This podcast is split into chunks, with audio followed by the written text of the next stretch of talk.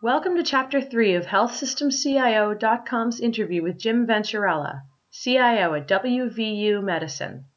In this segment, Venturella talks about the one quality that's critical for the new CIO, what he learned by taking road trips with his predecessor, and why he still tries to operate like a consultant. Taking on um, the role of uh, the new CIO, how how is that something that you approached? I mean, um, just in the way that you kind of established your leadership style? Were you somebody who kind of hung back and observed a little bit, or did you kind of have to just jump right in? Well, I was fortunate that uh, my predecessor was here for a little bit. He was retiring, so we had a, some time to overlap, which was very nice. So I, I spent a lot of time with him and got lots of history on um, how we got to where we were at that point and why decisions were made and how they were made. So that was really beneficial.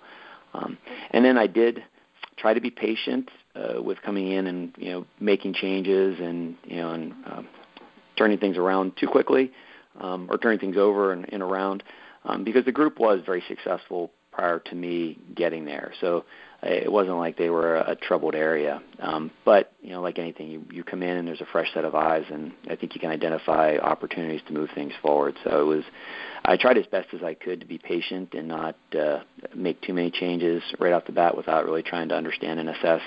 Um, and then I think that's accelerated over time. Is everyone's more comfortable with me, and I understand the details of uh, why things were done. Um, and as the rest of the organization outside of IT is uh, starting to move along, I think our, our pace has accelerated up to this point. My team will probably tell you that uh, I wasn't very patient at all, but I think I was.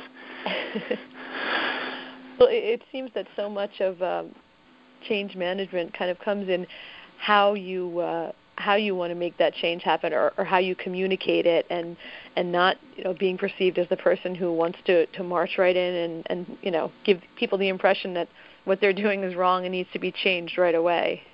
Right. And like I say and they weren't. They were there was a, a lot of great things that were done. Um and so you know as I've uh, talked to my team and, and know, some of the leadership most recently it's it's not that uh, we're you know doing bad things or failing at things but if we're uh you know if we're getting a B or a B plus, I'm going to want to push us to get that A um, and and do the best we possibly can. And I, I, feel really confident that we've got a, a, a good lot of great people on the team and a ton of potential, and um, we just need to make sure we can you know push people to to that fullest potential. And so that's exciting. Yeah. And that was uh, Rich King, who was the previous CIO. Yes. Okay. So, like you said, he'd been there a while, and and a lot had been accomplished under his his um, tenure. So I, I'm sure that that's that, that that is something that has to be you know on, on your mind in in um, taking over. It was, but to be honest, it, it was the the transition was so easy. I mean, he was absolutely wonderful um, through the transition, and you know, he and I we, we spent many hours talking as we drove around the state visiting hospitals to to do the introductions. Um, our thinking was very similar in so many areas, um, and so that was good. In, in areas where you know we may have different philosophies or different ideas. He was just so open to you know having those conversations. There wasn't any defensiveness or anything, and so I, I truly appreciate uh, you know that transition. And it, I think it's a you know really a luxury to be able to transition with uh, uh, the individual replacing and have that time. Yeah. Oh yeah. Sure. I can see that. And then as far as your own um, past experiences, um, UPMC, and, and you were in consulting as well, right? Yeah, I was at uh, Accenture and Deloitte uh, prior to UPMC. Okay, so I'm sure that both of those um, experiences have been uh, uh, you, you've been able to draw from and will continue to to draw from in this role. Yeah, I mean the the consulting um, was a tremendous benefit for when I got to UPMC as well as here. Um, I was fortunate enough to to see uh, and work with so many different types of clients. Um, while I was at the the two organizations and, and really saw a wide breadth of, of things from the hospital side, the physician, from the health plan side, clinical revenue cycle, financial, um, really a, a smattering of everything. So it was it was sometimes a blessing and a curse. It was it was great to have all that in the consulting world. Sometimes it was a little bit of a curse because I may not have been deep in any one of those areas that uh, maybe some of my colleagues were. But uh, yeah. you know, certainly as I've moved up through and get into the roles that I've had, um, having that really broad exposure to all those different aspects of healthcare has been a, a tremendous asset. Yeah. Do you still kind of have some of that that consulting eye, just uh, you know, from that experience and being able to look in from the outside? Well, you know, I, I actually try and I still I think operate as a consultant. You know, I spent so many years doing it that uh, when I've uh, come into you know to UPMC or when I you know came into the role here, um, I kind of look at it as a, a big project or you know uh, lots of projects that uh, we're working on, um, and you know kind of picking things apart and looking for opportunities and um, we're creating a new HR model that you know takes different aspects of things I saw from the consulting world that I think were were good to help people move and progress uh, up through a career path. And so I think you know once you experience some things and you think they really work, then you, you try and take them and they, you don't you can't necessarily fit them exactly into the situation, but you you take aspects and you know try to modify so that it works in the, the current environment uh, and get the same hopefully benefits and outcomes. Okay, that's interesting.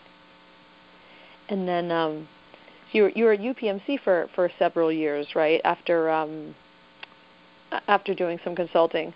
Yes. And then that I'm, I'm sure was interesting too, being part of uh, a really pretty large organization and just kind of maybe getting uh, getting that uh, that view. Yeah, it was. Um, you know, it's a very different organization and a very different marketplace in, in Western Pennsylvania. Um, you know, the the markets are pretty close, but it's it's really it's quite fascinating how different uh, the organizations in the market is and, and what uh, you know needs to be dealt with uh, in Western Pennsylvania versus what is being dealt with uh, in West Virginia. You know, even just look at the population. There's more people live in Pittsburgh than there are in the whole state of West Virginia, and you know how the population spread, how the the hospitals are spread, the um, competition and how it works uh, uh, down here in West Virginia versus there. Um, so it's been a very interesting contrast be- between the how the organizations have to operate in the different environments. Yeah, oh yeah, I'm sure. Now, um, th- the last thing I wanted to talk about was just some of the uh, the challenges um, facing CIOs today, and one of the things I I hear about is um, there still being sometimes that disconnect between organization's strategic plan and IT, and um, just wanted to get to get your thoughts on kind of maybe how this can be addressed and, and why it is so critical that both are, are on the same page. Yeah, I, well, I've definitely seen that uh, in the past. Uh, fortunately for me here, I, I think um, from the our CEO um, through our whole senior executive team, um, they appreciate the the linkage and, and how IT fits and enables uh, so much of what is going on. So I've been fortunate that I haven't uh, had to deal with that uh, in our current organization. So as we talk about uh, what we're going to do and where we're going to go, um, I think everybody understands the the need and, and how IT can enable that. So it, it's been it's been great. And so I haven't had to deal with that challenge here, but I, I certainly know from from colleagues and um, seeing things elsewhere that there's a lot of time that disconnect and people just aren't on the same page on how it all ties together. Yeah, can certainly see where, where the frustrations come out there. And to be honest, I think it, you know, uh, just from a handful of examples, the the difference maker is truly the the CEO or the lead person. Mm-hmm. If they understand and they get it and they appreciate it, um, then things are completely different than if if that individual doesn't quite get it. Because if you're still if you're trying to work underneath them and, and work across other levels, um, you're always driving uphill, and I think there's always going to be a little bit of a disconnect. Right. So, what do you see as as maybe one of the uh, the biggest challenges facing CIOs now? Well, I think it, from just a more general thing, and it's it's been this way for me for for many years. It's just trying to to balance and prioritize everything that's out there, and help uh, you know my team manage that as well because they they get hit from all directions with things that out there that are sometimes perceived as urgent and critical that aren't, and you know there's a constant feeling of being overwhelmed. And so helping to direct the leadership the organization to really come down and, and focus on what are the biggest priorities we need to work on, um, and then giving that down and, and working with my team to help them focus on that and, and giving them the comfort level that you know they they can't do everything. And as long as they're focusing on what we believe as an organization are the highest priorities it's okay if those other things are on the plate and they're going to get done later. Um, and that just is a you know hopefully takes a little bit of stress off them um, that they're allowed to do that, which is, is difficult. Yeah. Yeah, sure. With uh, with seem, seemingly, you know, more and more things that that need to be done and are being kind of pushed to the front burner. I can see that. And it's not going to change. You know, for you know, I think probably as long as I've been in a professional career, there's always more work and more things out there to do than you've got time and resources, and so you're constantly trying to balance that. It, it may have gotten a little bit worse uh, more recently, but it's the same problem that people have been dealing with. Yeah. And then for you know, for me, and I think probably a lot of my colleagues, um, you know, that's all the internal stuff and trying to make sure we're working on the right things. But then there's all kinds of stuff going on outside. There's there's lots of vendors and there's lots of innovation occurring and trying to figure out where you spend your time and what you focus on and you know who you're going to have a meeting with or a demo with and um, how you're going to balance that because you want to be out there and understanding what's going on in the marketplace and how things are changing to help determine what you want to might bring inside but you could easily spend eight hours a day in, in demonstration with different vendors with how much you know we get hit up um, to have those types of sessions. Oh sure. I can imagine. And then I guess just lastly, how, how, do you how would you like to see the role kind of continue to, to, to evolve in the next year or so, year a few years I should say. well, I think um, some organizations probably have the, the CIO at the, the table with the, the senior leadership is is one of the members around the table.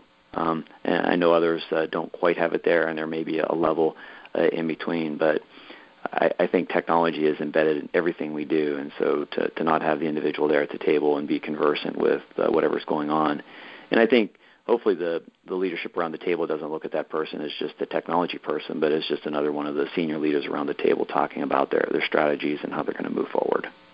Right. All right. Um, well, a lot of a lot of really great insights, um, and I, I appreciate it, and I know our readers really do too. Everybody learns the best way to learn is by, by hearing other people give their their perspectives and talk about how they're dealing with challenges. So, really appreciate you taking the time to to share that with us. Oh, it, it was enjoyable. I appreciate the opportunity. Sure, and uh, I think um, I'd like to catch up with you down the road because I think there'll be enough to talk about another year. yeah. do a one and two year update. Yeah, perfect. All right. Well, thank you so much, and um, best of luck with everything going forward. All right. Thank you. Okay. Thanks. Bye bye. Thank you for listening to this podcast from healthsystemcio.com. To hear other podcasts, visit our website or subscribe to our account in iTunes at healthsystemcio.com backslash podcast.